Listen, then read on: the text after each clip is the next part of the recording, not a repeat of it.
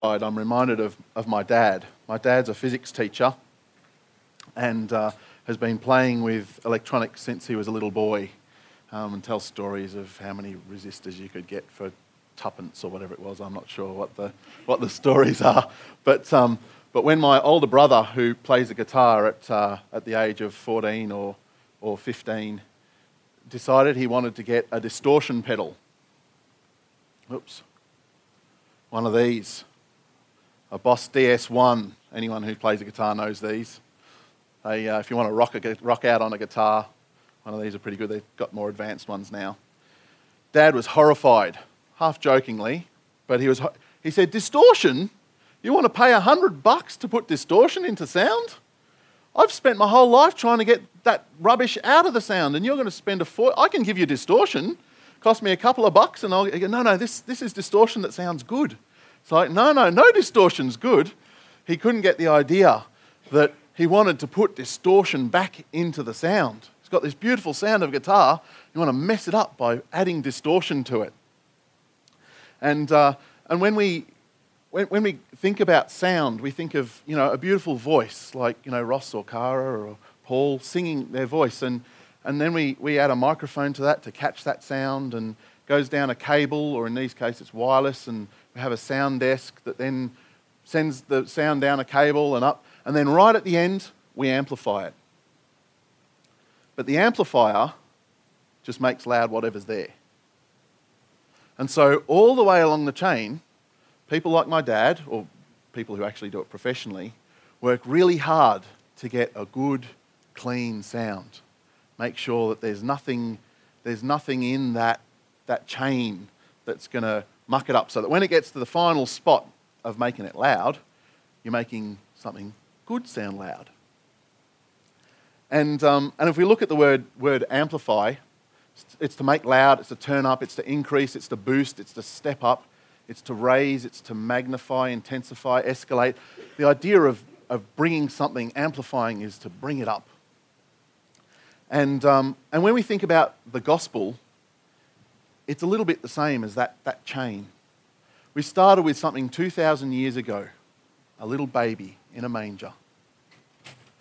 A story that was written down, that was captured, that over time people have shared. And it's gone, it's been shared with people, and, and the Holy Spirit's energized it, and all of a sudden something amazing's happened in someone's life. It snowballs from belief to, to repentance to transformation, and then the ability to then amplify that story themselves. You've got this, this chain of events that, that happened. Um, a little baby 2,000 years ago that is the reason that we're all here today. Matthew 5 14 to 16 says, You are the light of the world, like a city on a hill, on a hilltop that cannot be hidden. No one lights a lamp and then puts it under a basket. Instead, a lamp is placed on a stand where it gives light to everyone in the house. In the same way, let your good deeds shine out for all to see, so that everyone will praise your heavenly Father. In Romans 10 13 to 15, it says, For everyone who calls on the name of the Lord will be saved. But how can they call on him to save them unless they believe in him? And how can they believe in him if they have never heard about him? And how can they hear about him unless someone tells them? And how will anyone go and tell them without being sent? That is why the scriptures say, scriptures say how beautiful are the feet of the messenger who brings good news. The, uh, the word gospel is actually quite an interesting word because it's from, originally from um, Old English. Called, the, the word is Godspell um, which I assume where the, the, the theatre production Godspell comes from, I'm not sure. And it means good news or good tidings. Um, and, um, and if we actually look at the original, the word, I'll try to pronounce it, it's euangelion, I think. Um, the, the original Greek word, it's where we get the word evangelize from. Um, through Latin and French, and we end up with the word evangelize. So, this concept of good news, a, a good, good news that we, we capture in the gospel is actually something that has, has snowballed, has gone on and on and amplified. It's become something that we our lives want to, we, we in our lives want to be testimony to that good news. We've, um, we've got this Christmas story, and, and we've got our lives that are a product of this Christmas story. And I'm sometimes challenged that there's a noise, there's a lot of stuff in my life that doesn't actually reflect the gospel that has transformed my life. And so today I want to look at four characters in uh, Luke's um, account of Jesus' birth that give an amazing picture of the gospel story, of this good news. Um, it's, it's an encouragement to me. As I was reading it, it was like, wow, this, this is the gospel. But it's also a challenge as well to look at the, the noise, the hums, the clicks, the beeps, the, the things that I amplify um, and go, what is it that I really want to amplify? What is it that I really want to, um, like, like what God's doing at the Andrews Centre and 4Cs, and like, what is it that we're amplifying? Um, and, um, and these four characters, I think, give a really good picture of what it is to amplify that gospel. The, um, the first character is the angel. And we'll read through this passage in pieces. Um, but, but we'll start with the angel. That night, there were shepherds staying in the fields nearby, guarding their flocks of sheep. Suddenly, an angel of the Lord appeared among them, and the radiance of the Lord's glory surrounded them. They were terrified, but the angel reassured them. Don't be afraid, he said. I bring you good news that will bring great joy to all people the Saviour. Yes, the Messiah the Lord, has been born today in Bethlehem, the city of David. And you will recognize him by this sign. You'll find a baby wrapped snugly in strips of cloth lying in a manger. Suddenly, the angel was joined by a vast host of others, the armies of heaven, praising God and saying, Glory to God in the, high, in the highest heaven, and peace on earth to those with whom God is pleased.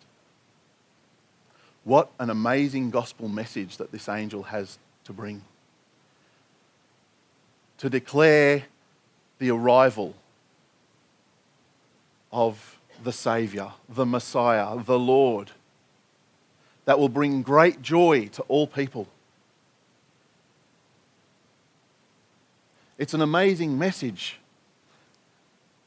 And, and I look at it and go, well, that angel could very easily he's talking to a bunch of shepherds. They're pretty low down in the pecking order. Couldn't he have been sent to someone important?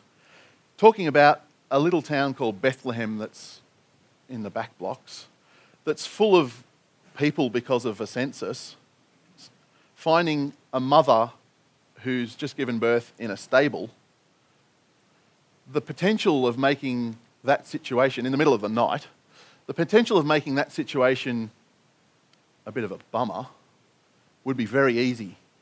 But this angel has a gospel of great joy. And it's really important, I think, for us to remember that perspective that the gospel that we are testimony of is a gospel of great joy. I wonder sometimes whether, whether negativity is actually um, a bit of a fashion thing at the moment. Um, and maybe it's not just at the moment, but um, it, it seems like being negative is almost the, the norm, is almost the, the benchmark of where you start. And being positive or enthusiastic or, or the idea of having joy is, is a little bit weird. Um, about a month ago, we, um, we were asked to pitch at my work for a piece of work. And, um, and it was a significant piece of work for a significant client, so it would have been really good to get. But right from the beginning, my boss was like, oh, timelines aren't so good on this job. Um, oh, one of the other people pitching is, uh, is, is friends with the, the marketing manager, so, you know, we don't really have much of a chance. And, I really don't like the material they've given us. Their logo, new logo and branding's a bit rubbish. I don't like what they've done there. It's going to make it really hard to do our job. And, and he just, it was just, it just kept flowing. And I had to stop and say, we don't have to pitch, you know. We don't, we don't have to do this. If, if it's all a bit too hard, let's, let's not do the work. And he said, oh, oh no, no, no, I, I do want to, do it. And I said, well, you're giving this impression that it's all terrible. Like, we're, we're about to go in and try and get some new business, and you're saying how bad it is, and we haven't even got the job yet. and uh, it reminded me that sometimes we can just have this, this kind of atmosphere of negativity. Um, and, and the angel reminds me that that's, that's not the gospel that we represent, that we want to amplify. Now, I'm not saying that we should put on a mask or pretend that everything's just all okay all the time. Um, that's, that, that's not how it is. It's not, you know, be, pretend to be something that we're not. We have adversity, we have challenges in our lives. Some people um, have some real wrestles that they're going through. And I'm not pretending that that's not the case. When Jesus, uh, Jesus says in Mark 2 16 to 17, when the teachers of religion, religious law, who were Pharisees, saw him eating with tax collectors and other sinners, they asked his disciples, Why does he eat with such scum? When Jesus heard this, he told them, Healthy people don't need a doctor, sick people do. I have come to call not those who think they are righteous, but those who know they are sinners. The gospel comes out of a broken world. The gospel assumes that things are hard, things are tough, our lives aren't together. So I'm not saying we pretend that things are all perfect, but I am saying that the gospel of hope, of joy, of purpose, it should permeate, should, should um, soak into every circumstance that we live in, everything that we do, everything that we, we um, experience, challenging or or celebration, all of it should be permeated with that gospel, with the angel's gospel of great joy. Now, sometimes when you're sick in a hospital, hospital bed, when you've got a relationship that's really hard, um, that's not working, having this gospel of joy is hard. It's not easy, but the reminder that Jesus came as, as the angel said, to bring great joy to all people. is something that I think is really important for us to remember. That last verse, Luke 2 8 to 14, says, Oh, no, hang on. Philippians 4 to 8, 4 8 says, And now, dear brothers and sisters, one final thing. Fix your thoughts on what is true and honourable and right and pure and lovely and admirable. Think about things that are excellent and worthy of praise. It's a real challenge that I know in my life. I don't always do. It's, uh, it's something that is, is a bit, bit of a challenge, but having that angel's perspective of good news, great joy to all people, a hope that goes beyond any circumstance and every circumstance is something that I think is really important for us to remember as we come back to that gospel. The second characters. When the angels had returned to heaven, this is continuing from 15. When the angels had returned to heaven, the shepherds said to each other, Let's go to Bethlehem. Let's see this thing that has happened, which the Lord has told us about. They hurried to the village and found Mary and Joseph, and there was the baby lying in the manger. After seeing him, the shepherds told everyone what had happened what the angel had said to them about this child. All who heard the shepherd's story were astonished.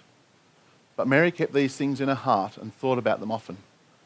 The shepherds went back to their flocks, glorifying and praising God for all they had heard and seen. It was just as the angel had told them. The next, re- oh, one at a time.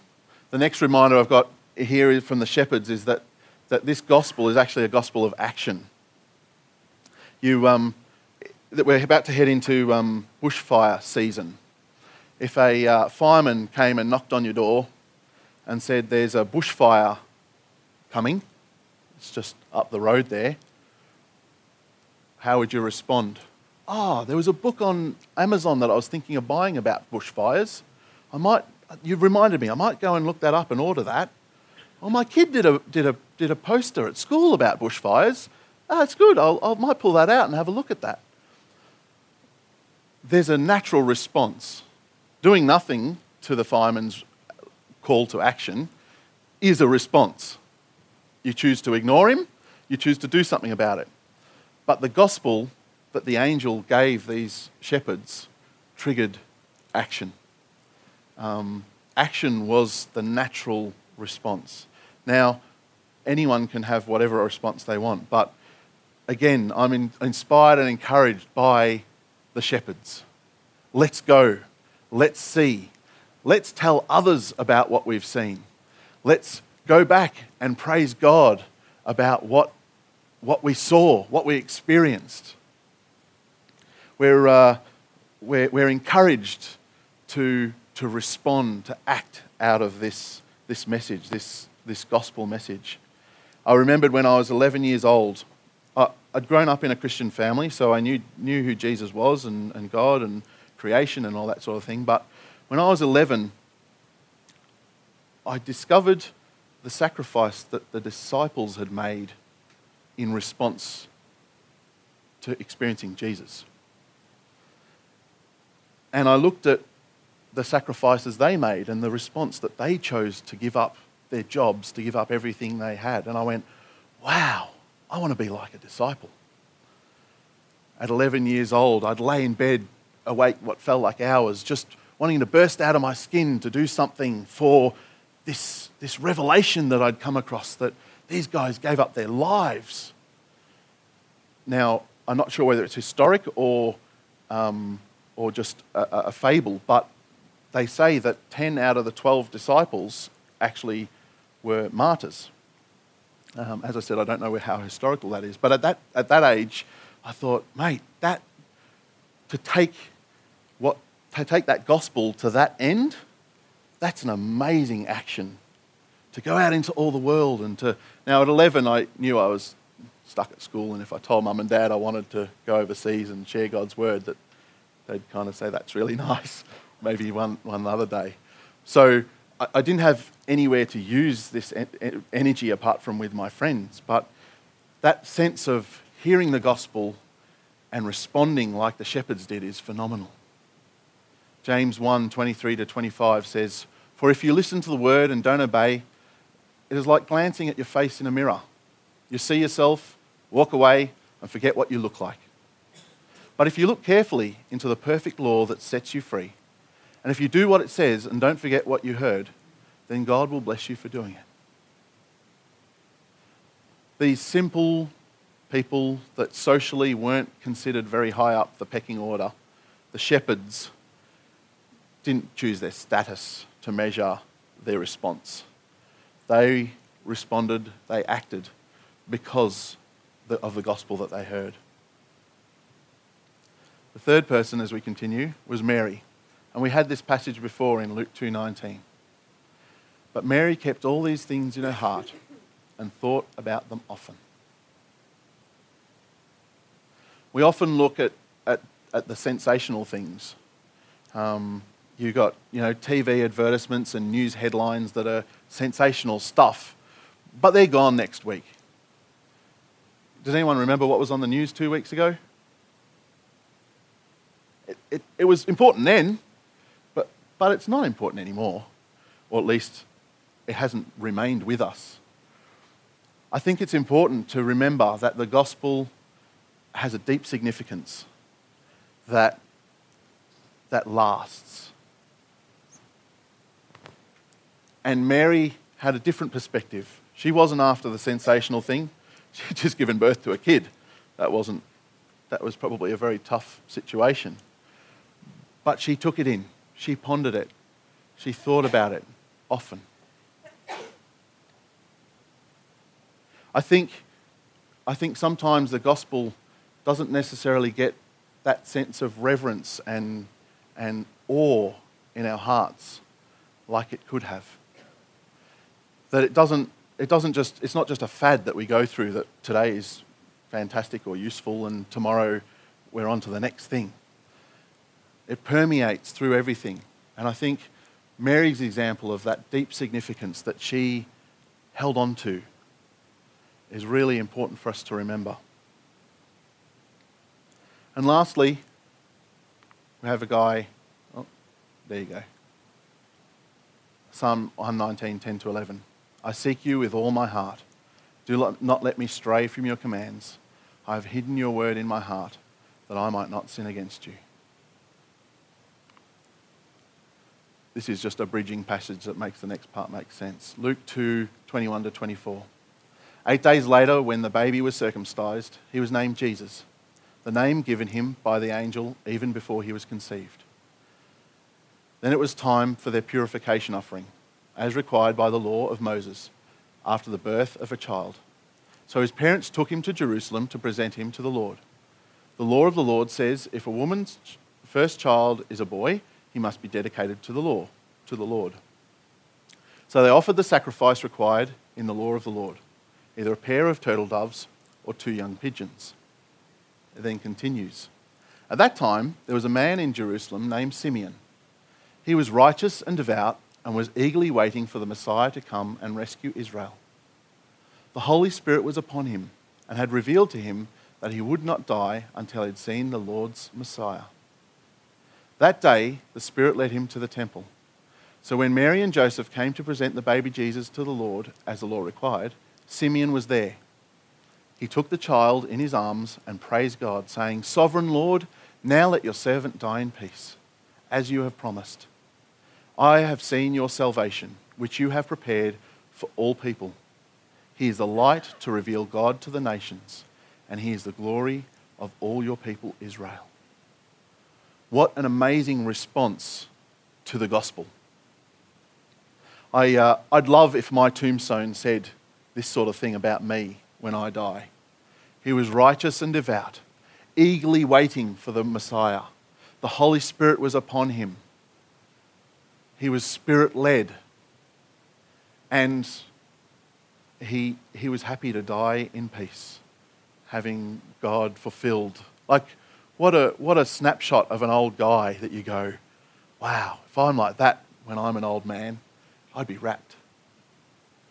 But his response to the gospel is something that I think is really fascinating because he responded to the gospel before the gospel actually was revealed.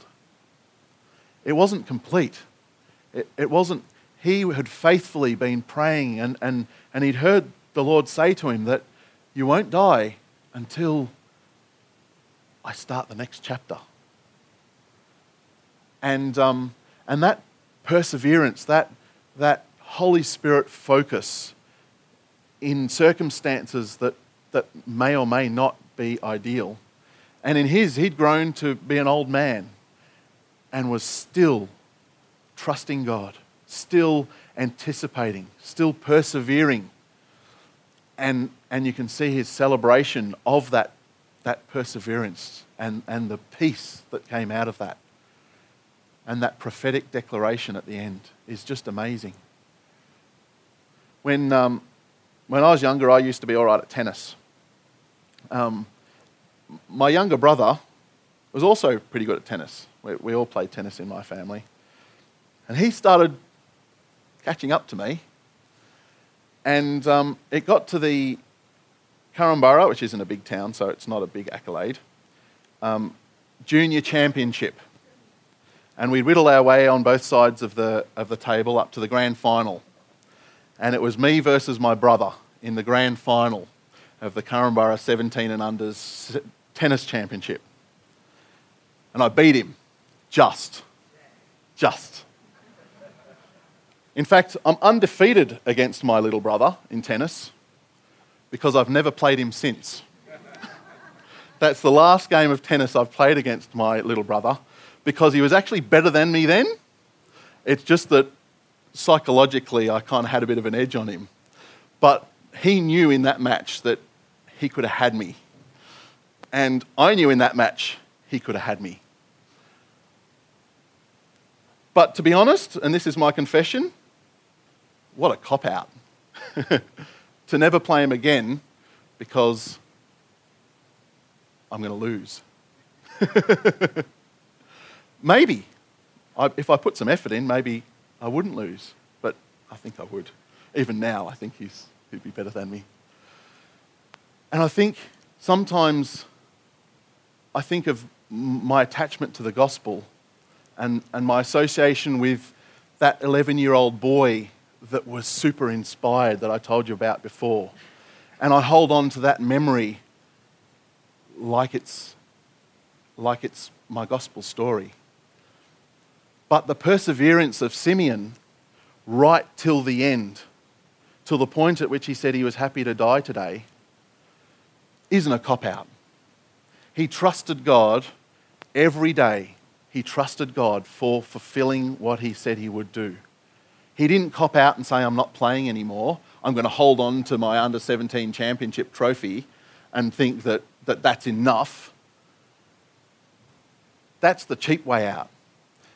This guy was prepared to persevere, to keep going, to trust God, even though he was surrounded by Romans who were kind of taking over their culture and making a mess of things. And, and even the Jewish people were a bit all over the place at the time. They kind of haven't had a prophet for 400 years.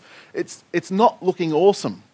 And yet he went, No, I've been, I, I know a Messiah is coming, and God has revealed that I'm going to I'm going to be able to meet him. And I think that's something for me that's a real inspiration. That I, I go, I want to I want to persevere like Simeon persevered when it isn't all fantastic. That's the gospel that I want to amplify. And my point with each of these four things is that each of these are aspects of the same gospel, and they're not the whole gospel. The birth of Jesus is actually not the start of the gospel and not the end of the gospel, but it's a very significant piece of the gospel. I think sometimes we can over intellectualize stuff. We can think about it and it doesn't have a response. And this morning, I don't want us to walk out feeling like um, it's a feel good story that doesn't require response. But I want us to actually spend this next week wrestling with what it means for us to amplify the gospel wrestling with maybe the parts of the gospel that we struggle with the most. For me, at the moment, I'd probably have to say the gospel of great joy is probably the biggest challenge. But there's also uh, the, the, the gospel of action can sometimes be a challenge for us to wrestle with. The sense of a gospel of deep significance can be a challenge. And a gospel of perseverance can also be a challenge for us to, to own and to amplify. So, while some of you haven't been at school for a really long time, I'd actually like to suggest that we've got some homework this week. You've just finished? Oh, sorry. If, uh, in a minute, I'm going to suggest that we each just spend a, a moment just pondering these four areas and pondering which one we might struggle with. Not that we have to be perfect. Not, I'm not suggesting, I think we've, there's been a real strong undercurrent this morning which has been awesome about how God uses us where we're at. And I'm not suggesting a works mentality where we need to get ourselves right. But I think in terms of our response to that gospel and owning that amazing story, I'm going to take on the challenge this week of every time I think something negative or go to say something negative, I'm going to go, what's the gospel picture here? Seven days. Wonder if I can do it. Every time that I go, they're stuffed up. That's a stupid situation. This is wrong. This is terrible. I'm going to go, hang on. Okay, God, What's, what's the gospel here? And it might be. There's injustice in the world that's stuffed up. And that's the gospel is that, that there's hope there. I'm not saying that things aren't busted. The gospel of action, when I sense God doing something, seven days, every time you sense God doing something, or saying something to you, or getting you to respond, what's the gospel here? Do you really struggle just to stop? Do, do others not give you an opportunity just to stop, those mums and dads? Just to understand the deep significance of the gospel. Maybe your homework this week is to spend 20 minutes a day for seven days. Just to stop. Go for a drive to a car park if you have to, to just to stop for 20 minutes a day. And just in the quiet, read scripture. Do whatever God calls you to do to understand the deep significance of this gospel that we've got. Or maybe there's, there's things that you just want to throw your hands up in the air and, and just want to give up on. People that you want to give up on. Situations that you want to give up on. Maybe this week there's seven days of just pausing and saying, What's the gospel being amplified here? As I said, I don't want this to become an intellectual exercise of this amazing gospel that we don't wrestle with. And so um, as Paul plays, I just really encourage you just to quiet yourself. Don't pick all four, just pick one. Just pick the one that you wrestle with, that you, you find hard. And just say, Lord, I want to be a testimony of your gospel. I want to be that joy. I want to be that perseverance. I want to be that man of integrity and action. And so, for the next seven days, this one this is the one that I, if, if that's what the Lord says to you, I want to work this together with you, with the Spirit. Let's do this together for the next seven days. So just spend a moment by yourself, just, to, just, just with the Lord. Amazing good news story, Lord, that started with creation. But as we approach Christmas, Lord, we're reminded of this, this event that happened 2,000 years ago. This good news, glad tidings, testimony of your love and your grace and your mercy and your compassion, your desire to give up your Godhead to be a human so that you could know us so that we could know you. We thank you so much, Father, for that gospel. Lord, it's why we're here. It's that gospel that your Spirit has implanted in us.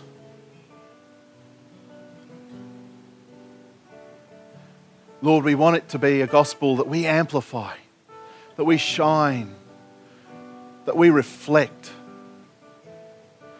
like it has been done for us and to us by those faithful that have gone before, Lord God, and shared your word with us.